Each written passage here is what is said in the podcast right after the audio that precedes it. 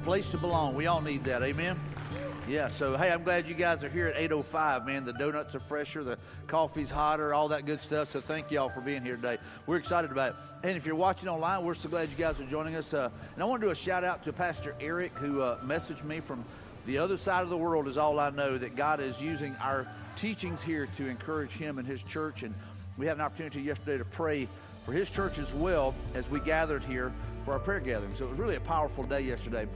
And so there was a lot of people that were praying for you guys. So you guys may not realize this, but you have been prayed over, and uh, and these seats have been prayed over, and God has just really done some incredible things uh, through our prayer time, even yesterday. It was powerful. So we're kicking off a new series called "A Place to Belong." The title of it is "To Know and Be Known," and uh, and so you know all of us, all of us have this need. We feel this need uh, to know and be known. You want to you want to know certain people. You know, like if you if you if you ever wonder if people if it's important for people to know certain people, you get around certain people who like to drop names. Anybody know anybody a, a, name dropper that lets you know who they know? You know what I'm saying?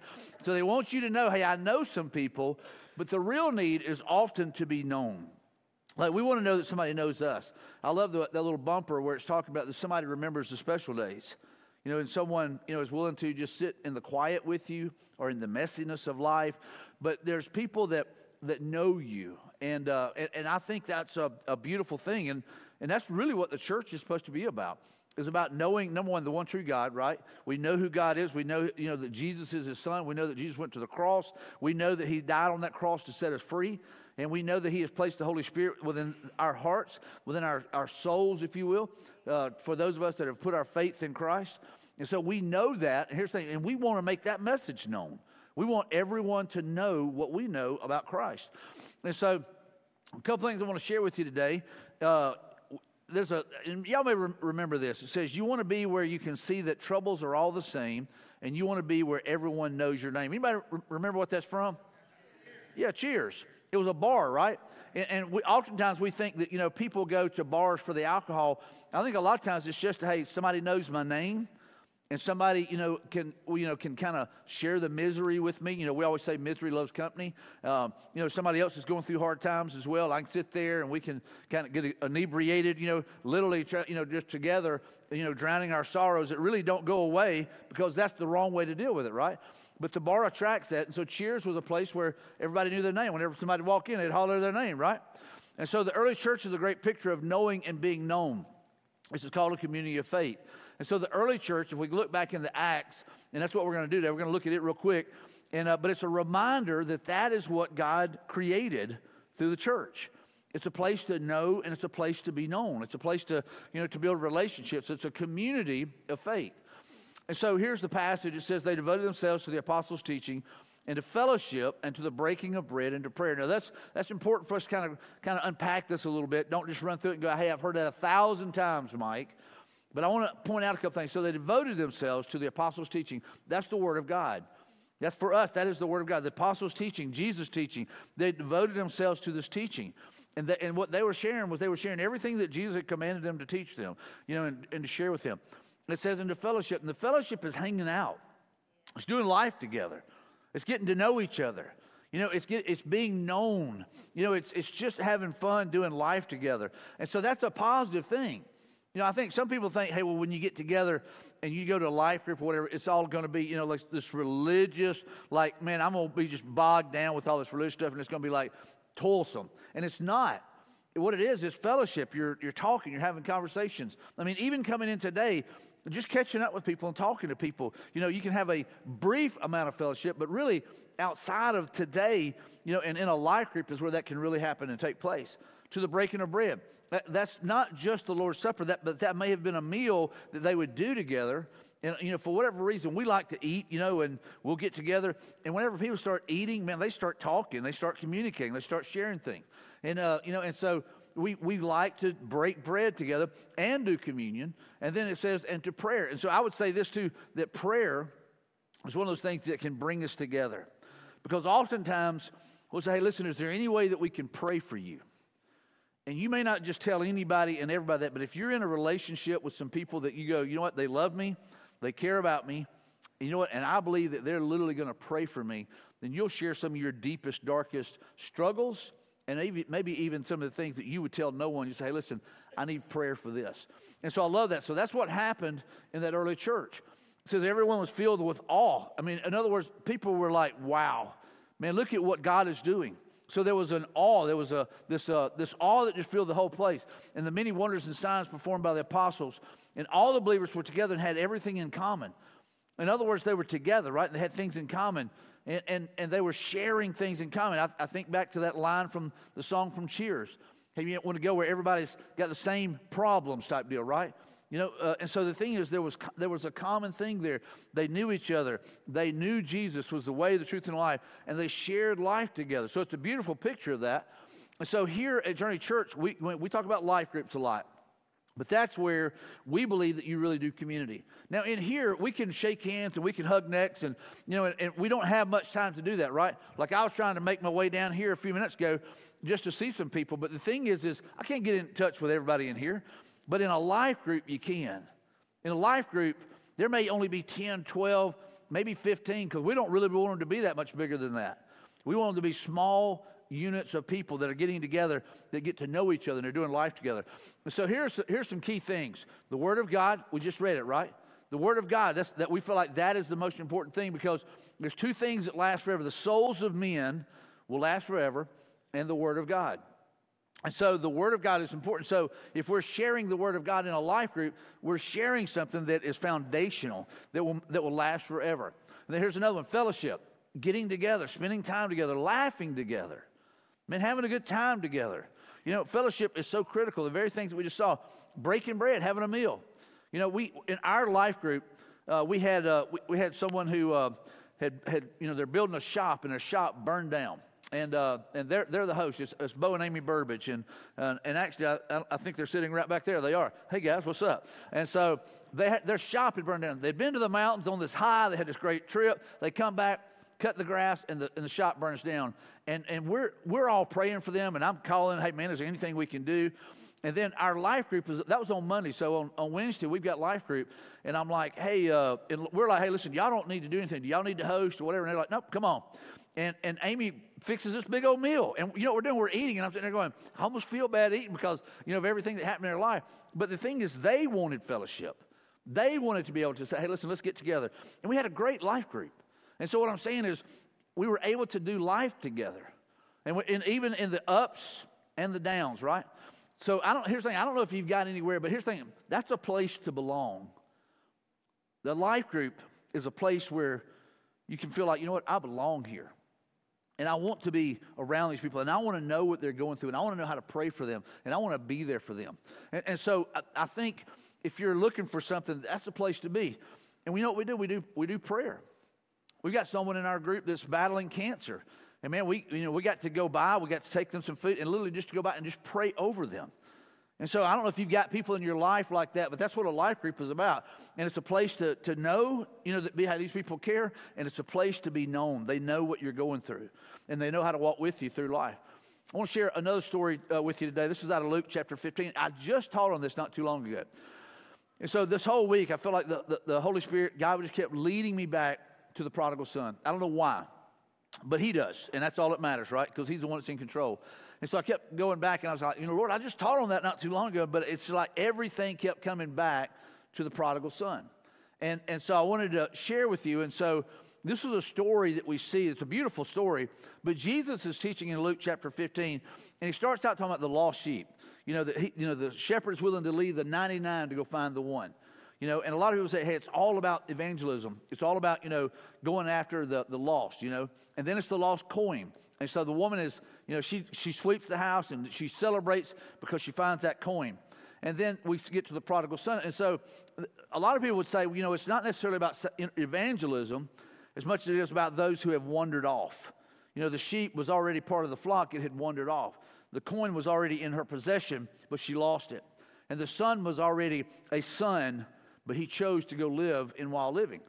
And so it's a story of coming home and, and, and maybe to be hey, brought back to where we, we need to be. And sometimes, you know, God calls us to repentance or there's a, there's a change of mind that will take place. There's a, there's a you know what, I'm headed in the wrong direction. I, I need to change the path that I'm on.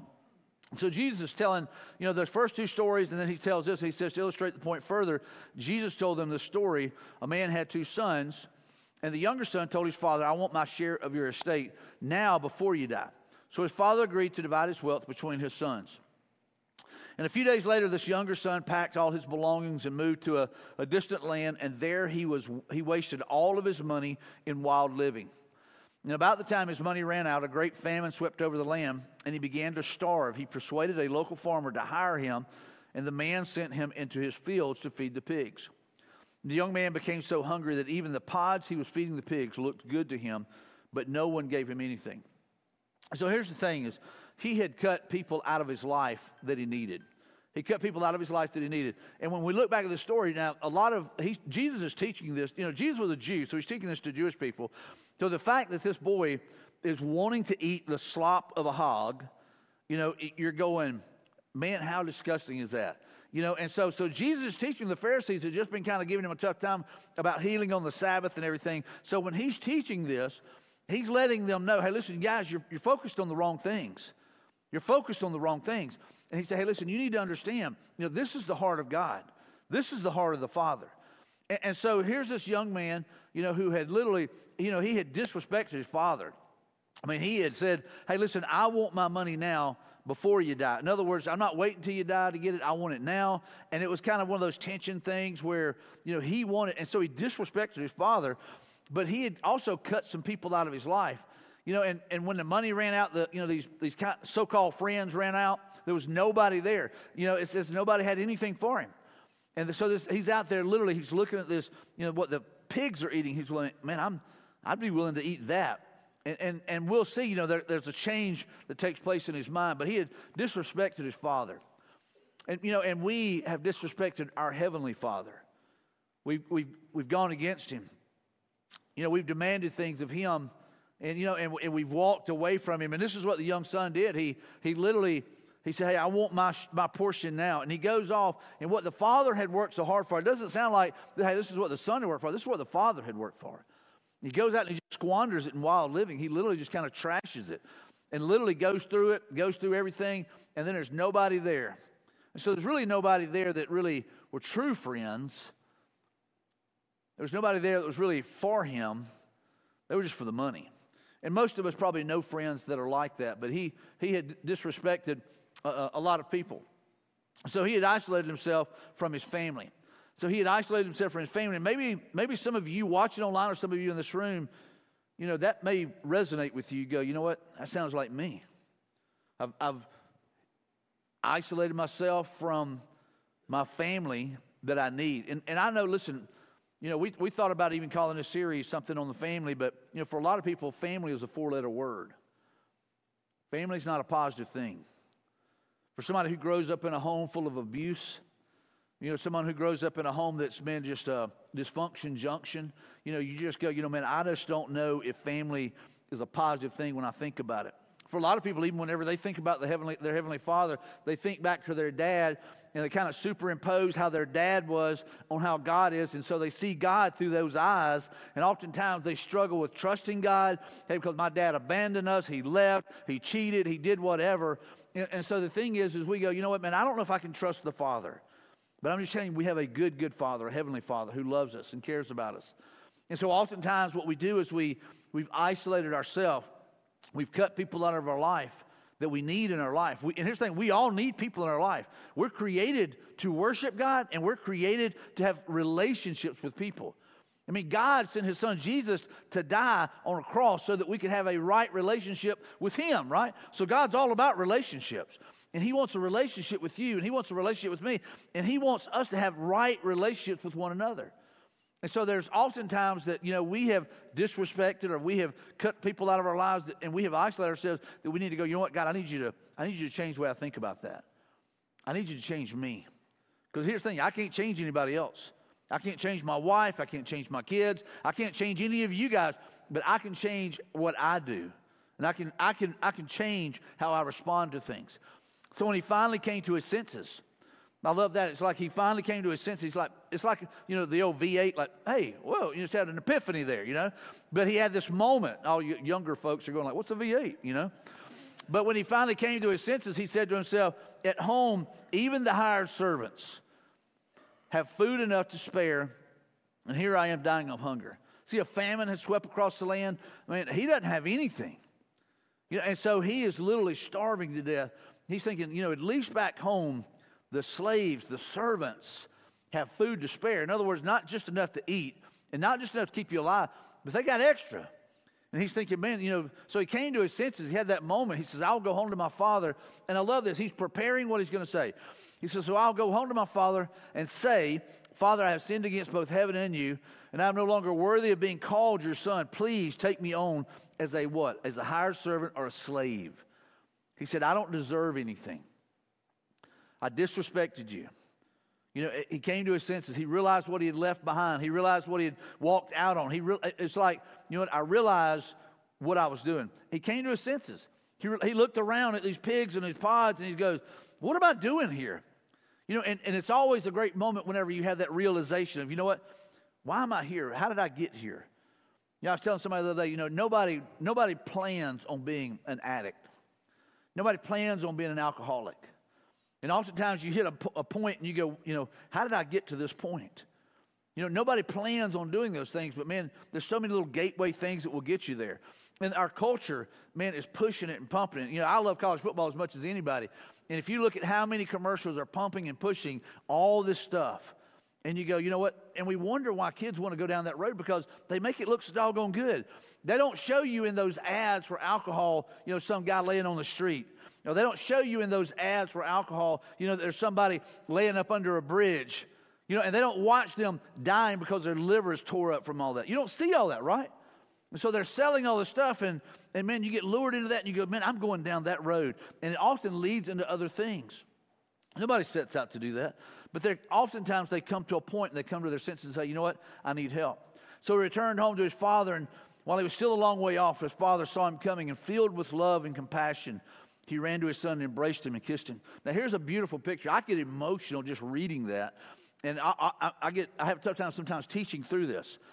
But the thing is, is in this day and age and with who his father was, he wouldn't have run. That was almost a, that was almost lowering yourself. That was almost like, you know, belittling yourself. But and his father, who probably was wearing a robe, literally picks it up and he takes off running towards his son because he recognized that, that image, that, that silhouette. He was like, he goes, I know who it is. And he took off after him. So he runs to him. And he's filled with what? He's filled with love and compassion. It's just the opposite of what the son was expecting. He was probably expecting to be, you know, put down or put in place or whatever. Just uh, maybe, maybe not even given the opportunity to be a slave or a servant. But man, he's the father's running to him. And can you imagine the father's filled with all this compassion and love, and he's running to him. But can you imagine what the son is thinking? The son is looking like, all right, is he coming to take me out? I mean, he is running, and you don't do that. But it showed, you know, and to me, it's the picture of the father. I mean, he ran to bring Jesus to us. He left heaven. Jesus left heaven to come here to reach us. And man, he's coming with such passion. His son said to him, Father, I have sinned against both heaven and you, and I am no longer worthy of being called your son. I mean, he, he's taking ownership here, right? I mean, he's, he's, he's confessing. He had a change of heart, he had a change of mind. He came to his senses, right? He came to his senses. He's, you know, and he said, you know, I'm, he changed the way he was thinking. He says, you know what? I'm going to go back home. I'm going to go back to my father, and I'm going, I'm going, I'm to take ownership. I'm going to confess some things you know, and I'm going to just see what happens. But he had a change of heart. And so here's the thing is, you know, oftentimes our hearts get so hard, especially in our relationships with our family, that we get so hard towards them that we're like, you know what, I'm done. I hate them. Well, God doesn't want your heart filled with hate. He wants your heart filled with love. And He wants your heart filled with forgiveness.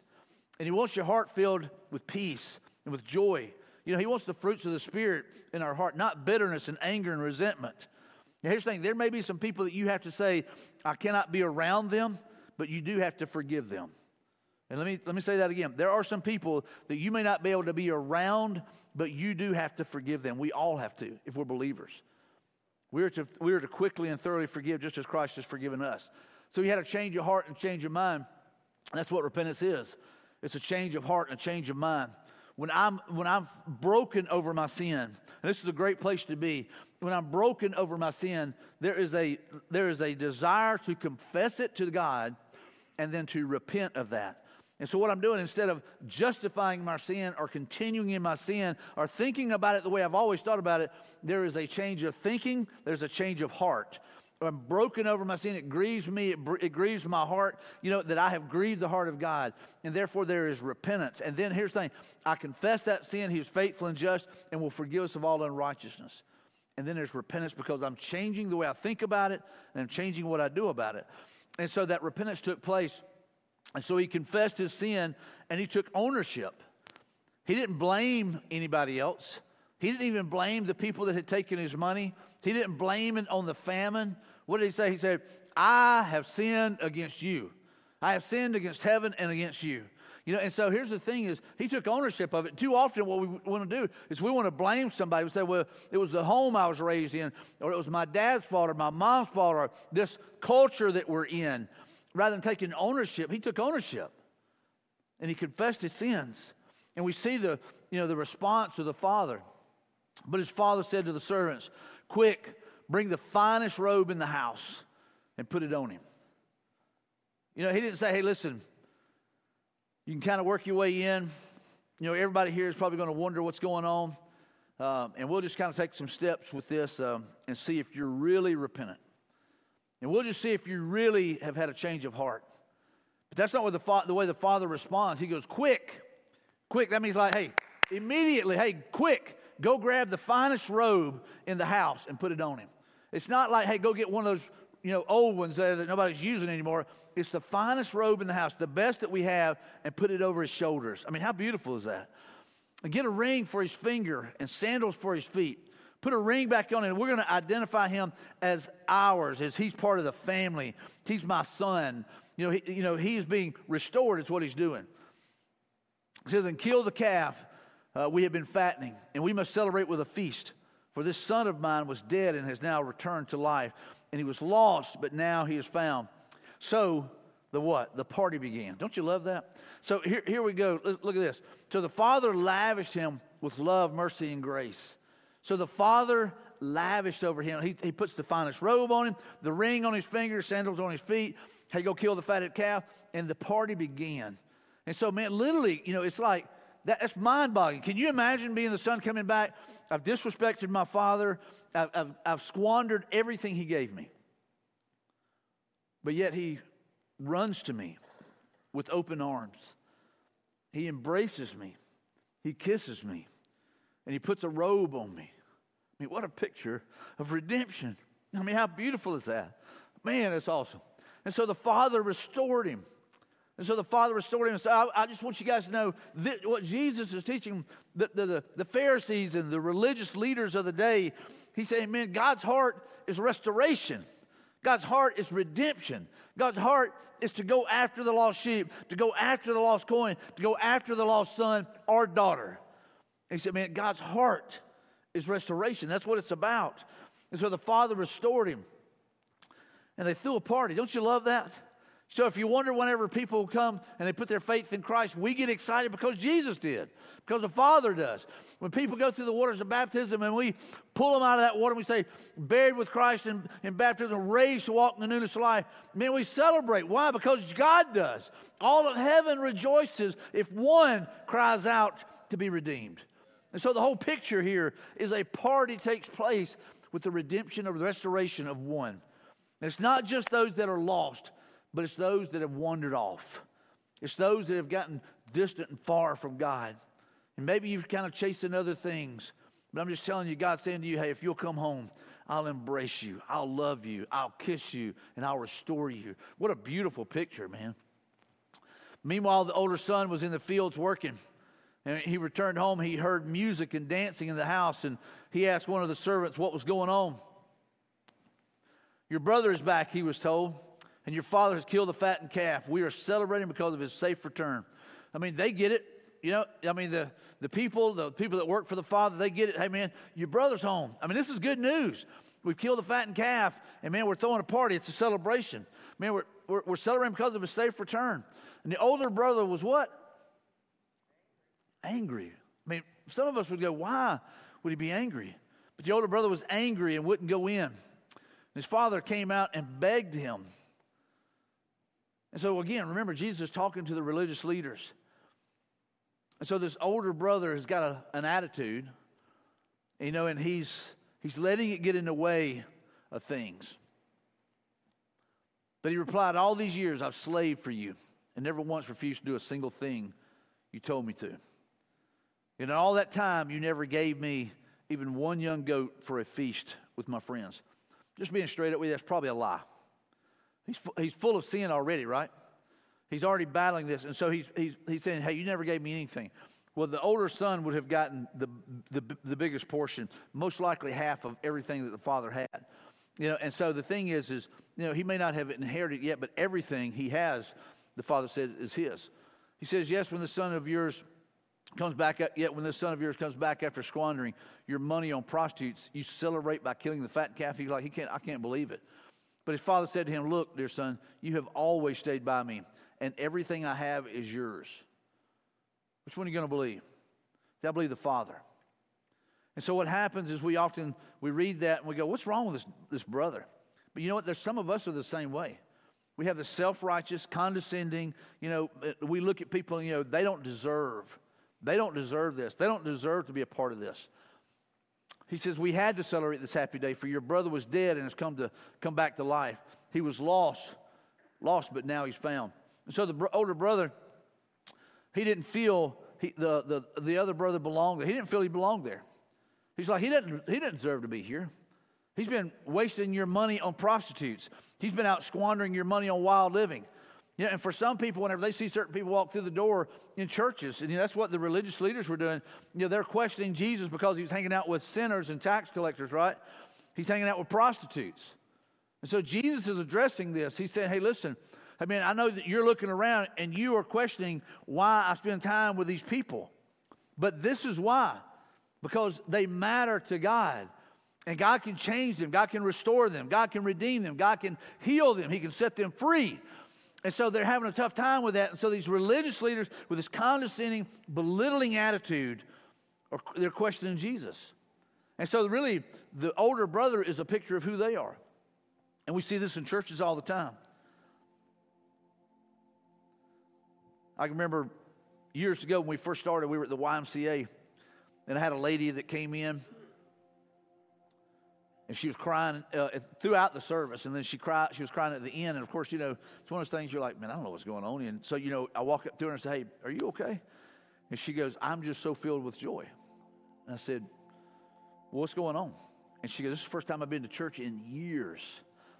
And um, she said years ago she goes i was sitting I, she goes I, I grew up going to church. She goes and i kind of lost my way. She goes i was literally living in a crack house and uh, she said, I was sitting on the front steps on a Sunday morning, and she came to her senses, is what she did. It's kind of like the, the younger son. She said she came to her senses and she said, You know, I know better than this. She goes, I know better than this. So she said she got up and she said, I'm going to go to church. And so she goes to this church. She walks up to the door and the guy kind of stopped her. He goes, Ma'am, he goes, Can I help you? And she said, I, I just, I want to go to church. He goes, You're not coming here to dress like that. And she was devastated. She said, You know, and I turned around and I walked away for years.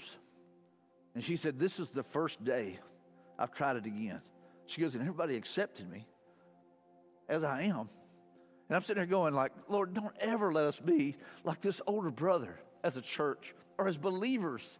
But then we go, you know what? You're welcome here. Come as you are. I mean, that's been our mentality from the beginning, right? And so it's come as you are because Jesus, He won't leave you where you are.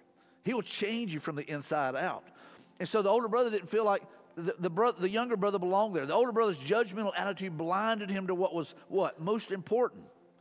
And oftentimes we can be blinded to what's most important because we get so caught up in the worldly things and the superficial things and, and we miss out on what's really most important. The older brother let greed rob him of blessings. And I'm not talking about money. Maybe it was a it was the greed of, hey, I want the father's attention. I want to be first. I want to be the best son. I want to be whatever. And he let whatever that was rob him of blessings. He let, he let the, you know, his judgmental attitude rob him of the blessing that he had a brother that had come home. He should have been the one helping party, you know, not the, not the slaves and the servants, but he should have been in there with his father celebrating. And listen, I know there are times that things happen in our lives, and maybe we got family members that have hurt us and wounded us, and maybe they've, they've taken a lot of things from us, and, and we kind of get to the point where, you know what, I'm done.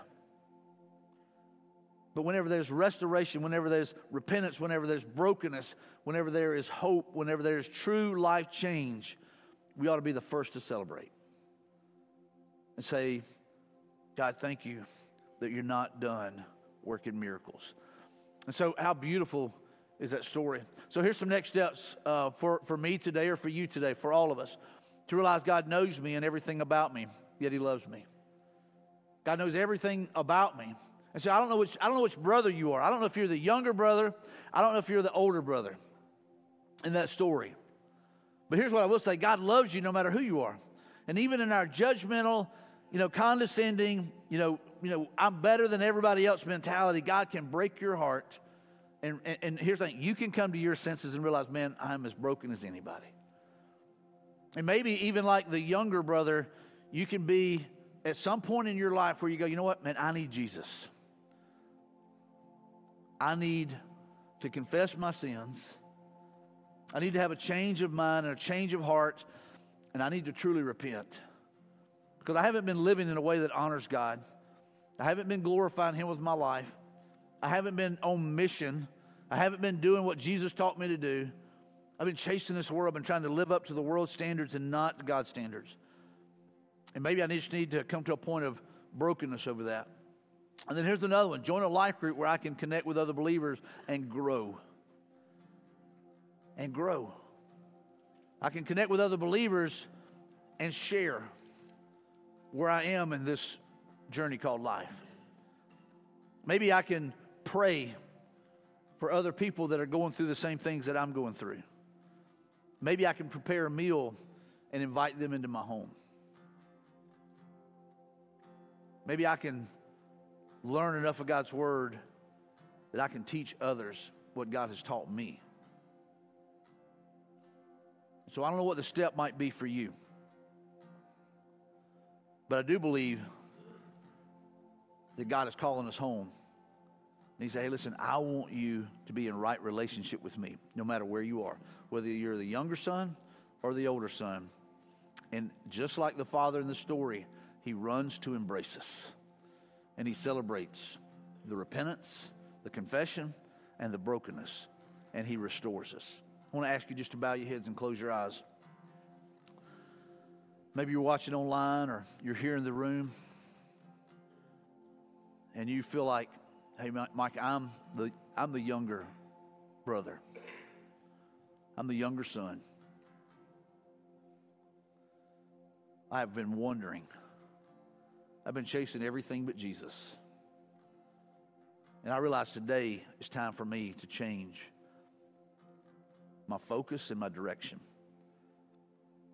And I just want to encourage you, man, hey, just confess that. Just say, Jesus, I am, I, I'm, I'm adrift. I'm, I, I am lost.